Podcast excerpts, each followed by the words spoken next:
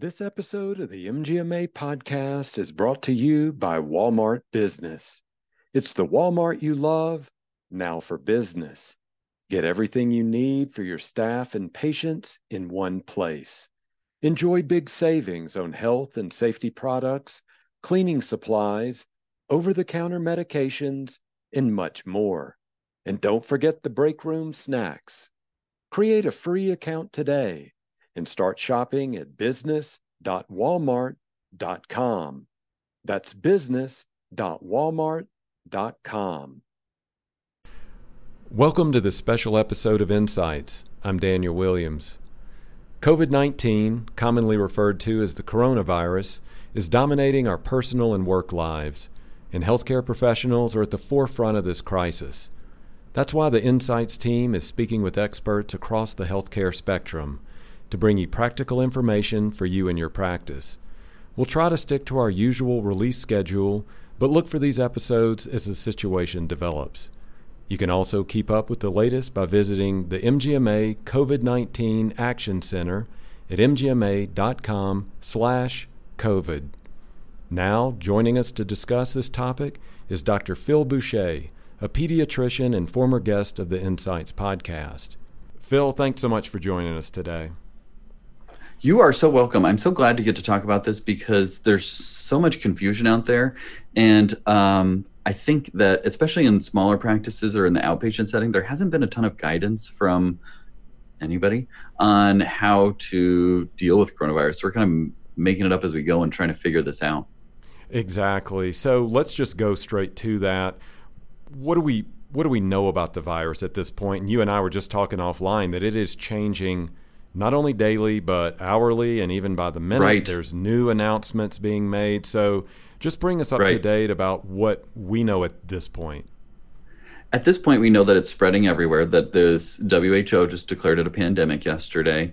And what that means is um, we're going to see more and more cases in the United States. It's going to continue to rise in the coming days, weeks, and months.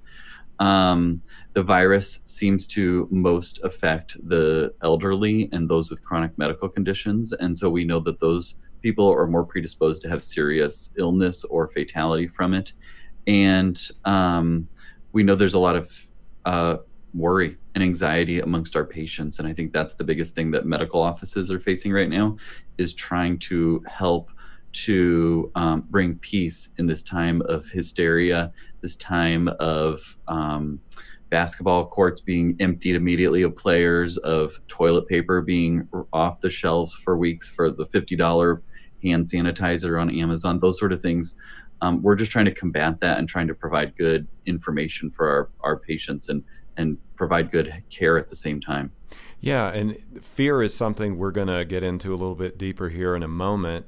But um, let's talk about just the noise, the amplification of noise through social media right now. There's so much misinformation going out there. So, where are you getting your information? Where do you advise other healthcare professionals get their information so they can relay that to their patients as well? Right. I mean, I think like politics, everything is local. And so the first place that I turn and try and get information from is our local health department, um, our county health department, and our state health department, because that has really the boots on the ground information that I need to know. And we're getting new health advisories daily or sometimes more than once per day about here's how to um, best treat, here's what's going on in the community, here's how you should go about deciding who to test and algorithms and everything like that. So I would start locally and see what your local good resources are available because that's really what's going to determine can I get a test done? Can I send them to the hospital or health department or wherever to get the test run? Um, are the hospitals overrun with patients? Am I going to be able to get a bed if I have a sick patient? I would start with those local resources. And then I think you can look at the national um, bodies like the CDC, um, the health department, uh, the National Health and Human Services um, for additional guidance about what's going on around the country and what measures are being taken for our patients. A lot of our patients have have big questions about, you know, can I travel? Do I need to isolate my family? Do I need to pull my kids out of school? Do I need to telecommute for work? And those are good questions that both the the local and the federal level can help to kind of wade through that information. Those are the main resources that I am, have turned to. And then talking, you know, with boots on the ground physicians that I know that are in the midst of this as well. So I'm on some pediatric listservs. There's plenty of Facebook groups and Twitter. Those are all places where you can at least see and hear from what other people that that are in the thick of it are doing as well. Yeah. On a personal level, you're a pediatrician at Lincoln Pediatric right. Group in Lincoln, Nebraska. Give us an idea of the size and scope of the practice. So at our group, we have 12 pediatricians and then um, about six nurse practitioners and physician assistants. So there's about there's just a little less than 20 um, providers. We're all at a single site, and um, so we have about 35, 36 exam rooms running on any given moment. Um, and so that's kind of the size of our practice. With that, we have something like 15,000 patients uh, in the community, and we're one of the larger groups in the community. Um, so we take care of probably 30 to 40 percent of our, our city's children. Yeah, you deal with seasonal flu every year, but what what's different about COVID 19? What's going on with this particular strand? Right. So with COVID nineteen, the things that are different are one, there's really no nobody that's immune to it um, because it's a brand new virus. It's just come out of China in the past months, and so people don't there there isn't a portion of the population that's immune to it. Um, and unlike influenza, there's no vaccine to help prevent the spread of it. So the vast majority of people that are exposed to coronavirus will have symptoms. Now, most will have mild symptoms. More than 80% are expected to have mild illness, just like any other cold or respiratory virus. Um, and so it's more, everyone's going to probably see coronavirus at some point in the next six months. Um, but can we protect those that are um, elderly, those that have chronic medical conditions from it? And can we spread out the illness um, severity? So the, the measures that we've been talking about locally and at the national level are going to hopefully help to prevent the super acceleration of coronavirus that they've seen in Italy and other countries where they just don't have hospital beds or ventilators to take care of the population. If we can spread out the duration of the illness over six months rather than six weeks, um, where where some people are getting it early, some people are getting it in the middle of the season, and some people are getting it later, then that will allow our healthcare system to keep up with the demand and the additional burden placed on it. Is there another virus that we can even compare it to at this point? Is it just a standalone? What what is it about this particular strand? So there's nothing really spe- specific about this particular strand except that nobody's immune to it and nobody's seen it before. So it's like um, pandemic flu before the flu vaccine. It affects a large portion of the population because it hasn't been seen. There isn't the natural immunity to it that other people have, and so um, but but at the at the end of the day, it's it's a cold virus. We see coronaviruses all the time um, and continue on our daily lives because um, for the most for people that get them, it's just a cold virus. So there's other strains, not the COVID 19, but other strains of coronavirus that we see each year, and we don't even know it because we just say, well, this is a cold virus. Um, you know, take your cold from cold medicine and symptomatic treatment and and keep going. And um, so there's nothing exceedingly pathogenic about coronavirus. It's not Ebola or something along those lines, but it's something that we just haven't seen before. So everyone um, is susceptible to it. Right. Now, your patients are, are children as a, a, pediatrician. Right. What do we know about uh, their resistance or their anything else related to them? How are they handling it? Right. So there's been a lot of news in the past two weeks that that children aren't having a severe of disease course. I'm not even sure. You know, when they were doing statistics on it last week, there hadn't been any children that had um, died from coronavirus. Um, certainly some that are ill, and especially if they have other chronic medical illnesses. But a lot of children seem to be quite resistant, not resistant necessarily to it, but not to as susceptible to severe disease the, it's not clear why. Like I said, there are a lot of other coronaviruses going around just seasonally each year, and so the likelihood is that since kids get cold viruses more frequently and are exposed to more germs, that they've just seen similar viruses enough that they might mount, some, you know, a partial immune response to it, um, or there's enough overlap that that they have some natural immunity to coronaviruses in general. Um, and and they just experience a lot of germs and cold viruses yeah. every year, so they get their fair share of them. And as adults, we don't get as many illnesses, we don't get as exposed to as many germs, and and our immunity starts to wane over the years. Right, and and just it's one of those things where we want to make sure we're factual with the information. They're not immune, right. though, right? Is that correct? Right, right. Kids will still experience it. The, you know, the vast majority of kids will still get coronavirus if they're going to get it. They're not just naturally immune to it, but they're healthier and they've seen similar viruses recently enough that they're likely to just have a less severe course. Okay. Now, in a previous podcast episode, you told us about your wave schedule of seeing sick yeah. patients, seeing well patients. So, what are you currently putting in place to keep those well patients well? Oh my gosh, that's like been our biggest challenges. We have to continue seeing patients. I mean, we're coming up on school physical season, which is our busiest time of year, and we have to serve our patients and we have to protect our own financial well-being of our practice while protecting our patients, which is a much more important issue. So, balancing those things has been something that is evolving over time. We try and get patients back to back to their the room quickly so that kids aren't sitting in the waiting room for a prolonged period of time. Waiting rooms get a bad rap um, because people sit there and they see everyone with the coughs and colds and everything like that. For the vast majority of patients, though, they spend a lot more time at Target, school, church, um, out in the community where they're getting exposed to a lot more viruses and things like that. So I try and bring down the waiting room um, anxiety and worry. Um, but we do try and get them back from the the waiting room as quickly as we can.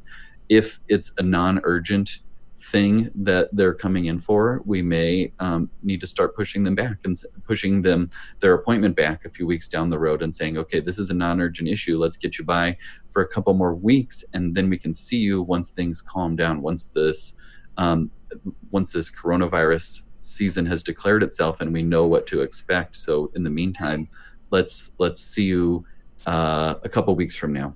The other thing that we're starting to do which I've been working on this week quite a bit, is telemedicine. Mm-hmm. Can we um, avoid bringing sick patients that aren't um, needing hands on into the office? Can we use that for parents that are worried that really just want their pediatrician to lay eyes on their kid and tell them it's okay and that they're breathing comfortably and they're, they're hydrated? Can we use telemedicine for those things? And there's plenty of opportunity to, to use telemedicine to avoid bringing kids into the office that don't need to not just sick kids. So we can use that for like um, a, a, time that I could see it being useful to do med checks.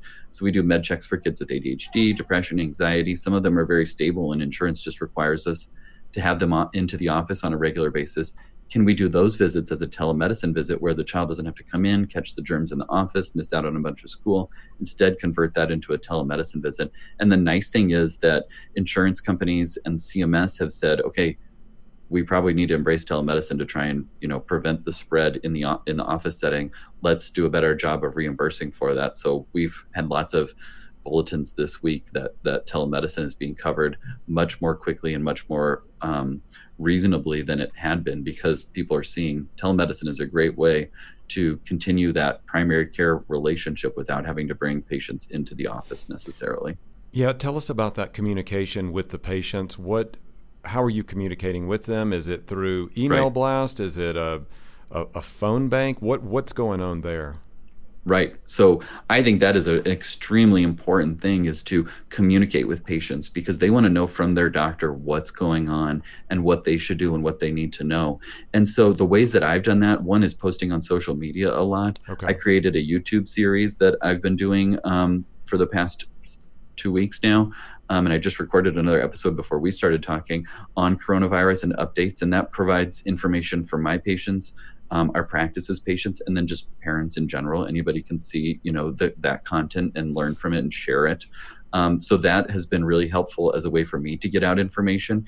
And I, and I think the, the feedback that I've got is it helps bring down the calm when you have the voice that's hopefully reasonable and rational, providing good coronavirus related information that's timely and that answers those questions. Today, we, the the one that I recorded that I'll post later today on my YouTube channel was about social distancing and and how do we distance ourselves from others and what are what are good measures to take and what's overkill or what should we try and do? You know parents want to know about school daycare football practice soccer games birthday parties travel grocery store and those are all things that that people want to know that information about. So if we can provide that in a convenient format that shows up on their phone um, or wherever they're you know spend their time then they're going to latch onto that information and, and and have that rather than what they see um, in the newspaper or that what they read online or the horror stories that that get just spread um, because they they make good news um, all of those sort of things. So if we can be present for our patients in whatever medium they like that that will allow us to reach them even when they're not in the office. Yeah and that gets to that fear factor that you were talking mm-hmm. about earlier. Let's talk about it from both the staff side of it and the patient side of it so first let's let's talk about how you're coaching and leading your team there. How do you kind of calm those fears? Are there certain protocols that you guys are putting in place to make sure your staff feels comfortable, feels confident about how they're handling their day to day and their work with the patients? Right, that's a huge issue and a special challenge for us because our staff want to serve our patients and they love that and do that so willingly, but they have to protect themselves they have to protect their family. And if our staff all get sick, then we're not going to be able to continue to care for patients if they're all homesick or they're quarantined.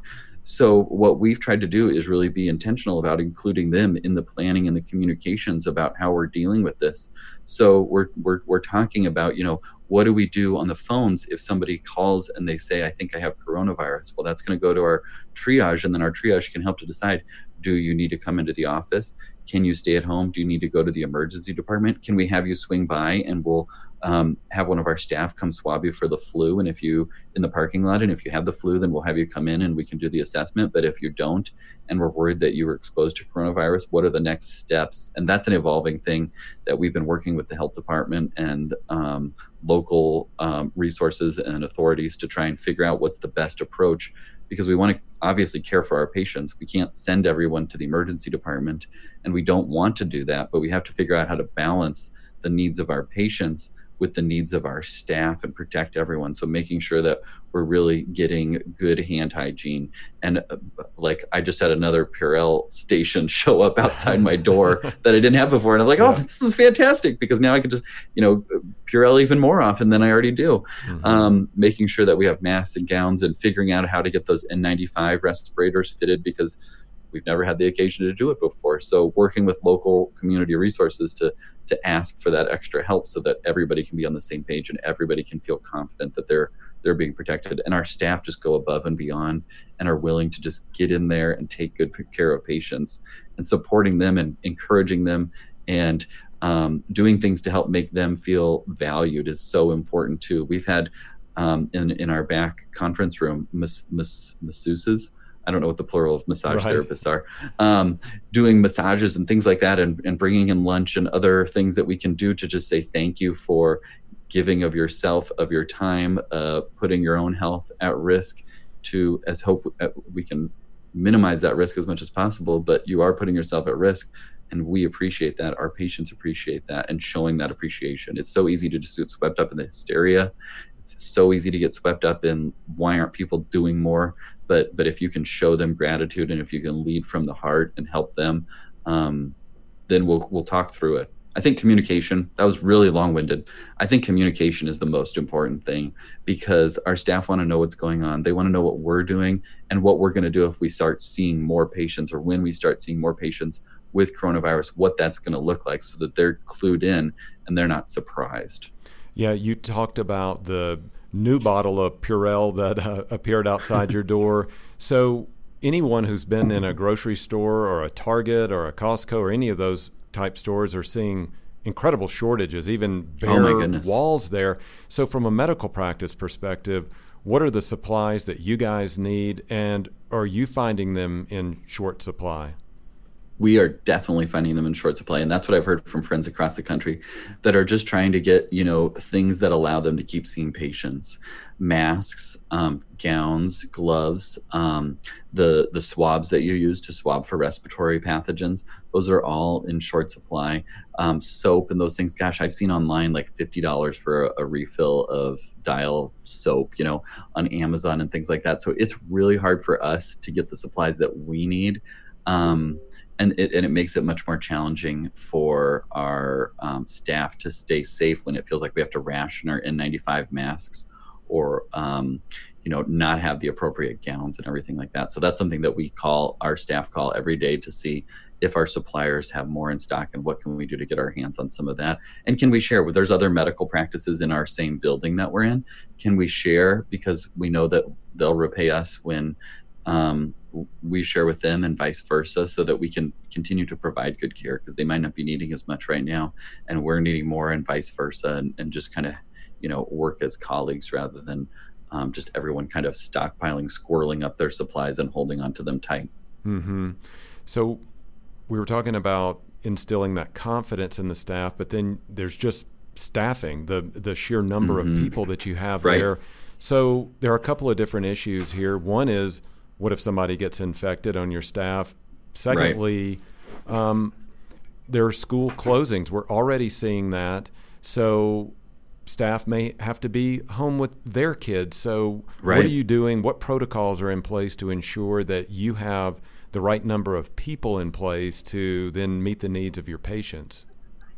To be honest, a lot of that is prayers right now because it's it's it's a true issue, and that's what we've been talking about and trying to work through. Is like, what are we going to do if schools get canceled here and all of our staff with kids have to figure out how to provide childcare for them um, for their school aged kids you know are we going to be able to have staff members or staff members family um, watch each other's kids or you know op- i was jokingly saying there's some there's some um, open office space uh, in the same little office park that we're in. Can we just you know lease that and and open our own little daycare for our right, staff's families? right.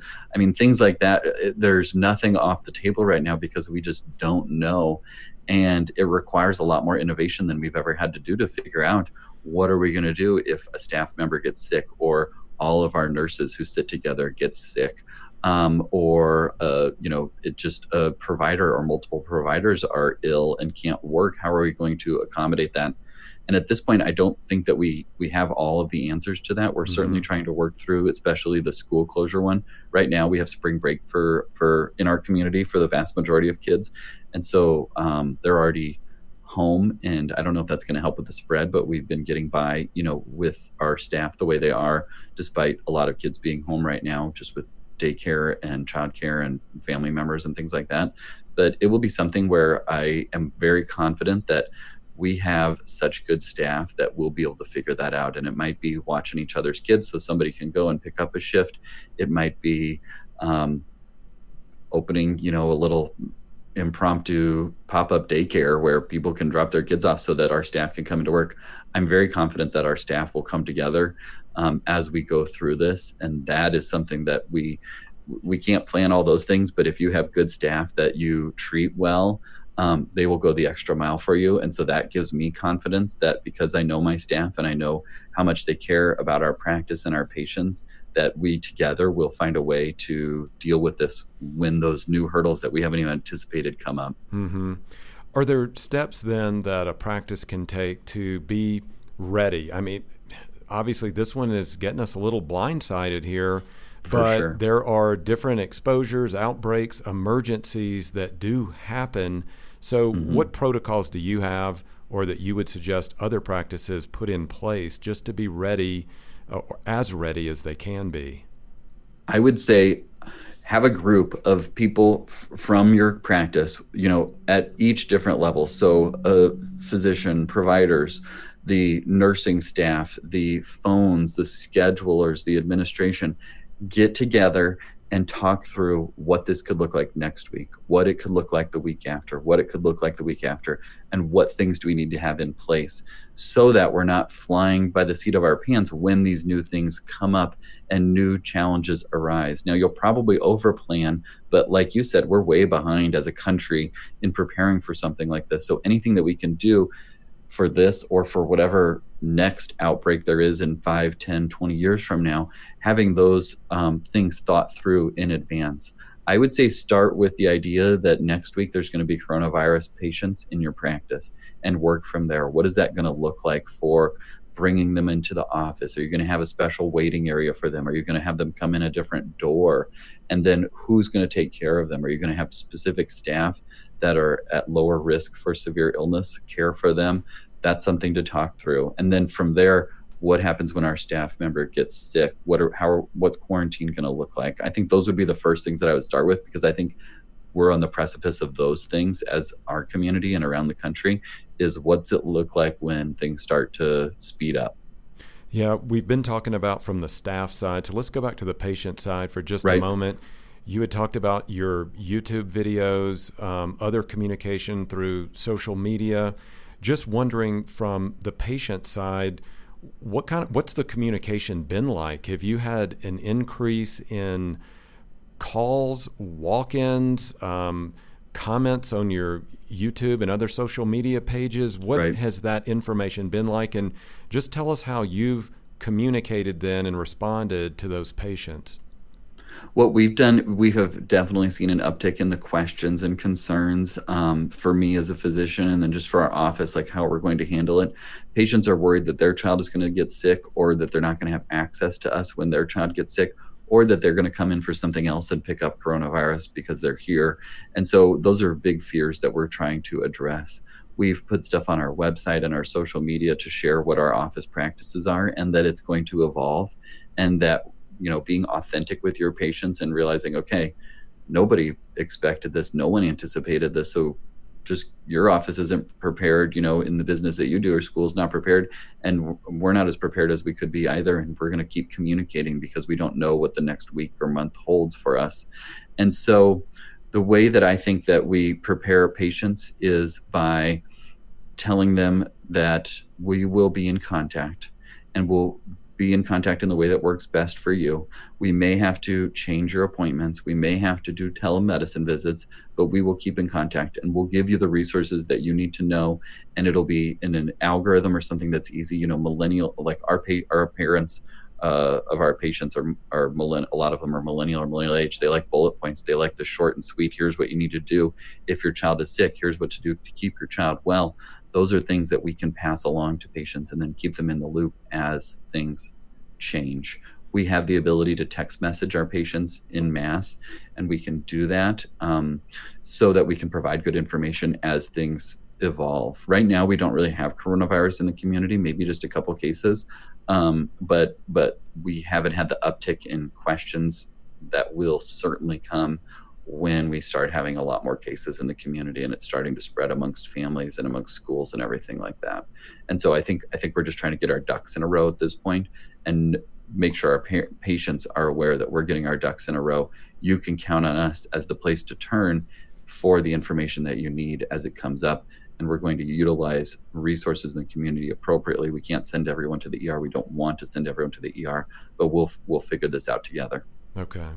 Do you have a link? I mean, you've got these um, YouTube videos yeah. or uh, letters or announcements on your webpage. What's a good link right. where we can send other healthcare professionals so they can model that where possible? So our website is lincolnpedsgroup.com, and then our um, my my YouTube channel. If you just go to Doctor B drb dot show slash coronavirus, you'll find the YouTube series right there, and that um, is something that you can share with your own patients um, as well, or just get the information from. So it's drb.show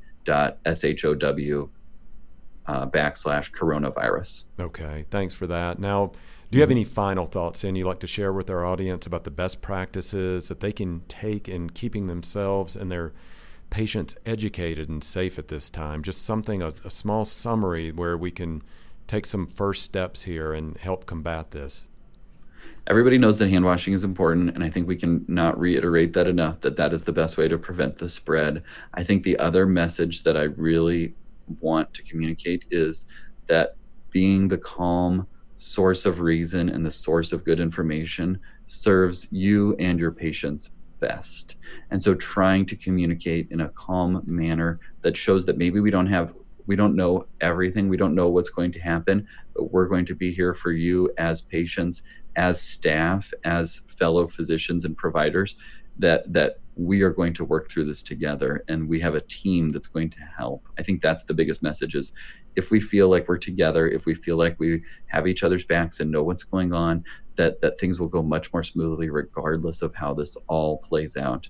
And we have good information from other countries about what we can expect in terms of the disease burden and the um, mortality and everything like that. So we can use that to help guide the choices that we make for our communities and for the individual patients and i think it's all local like i said much earlier is if you can look at what's going on in your community share that information if you can develop good local resources and points of contact that's what's really going to help at the practice level and at the individual patient and physician level to move through this is to know what's going on locally and, and turn to local resources all right, Phil. Well, thanks so much for sharing these ideas. These are very helpful during some very chaotic time. So thanks so much for this. You are welcome. Thank you for helping spread this message because I think we can much more easily get through this as a community, as a country and world if if we can just continue to communicate in a calm, reasonable, rational, reassuring manner. That's going to do it for this special episode of the Insights podcast. To stay up to date on COVID 19 as it relates to healthcare professionals, look for upcoming episodes. And be sure to visit the MGMA COVID 19 Action Center at mgma.com slash COVID. Thanks for listening. Hi, this is Declan McGee, one of the producers for the MGMA Insights podcast. If you like the work we're doing, please consider becoming an MGMA member. Learn more at mgma.com slash membership. Thanks. The popular buzzword we've been seeing everywhere is AI. But what we all want to know is how we can implement and use it to our advantage.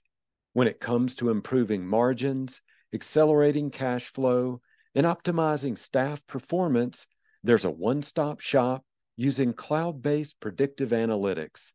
MGMA Analytics is your AI enabled tool that upscales technology you've already been paying for so you can silo your disparate systems and make data backed business decisions.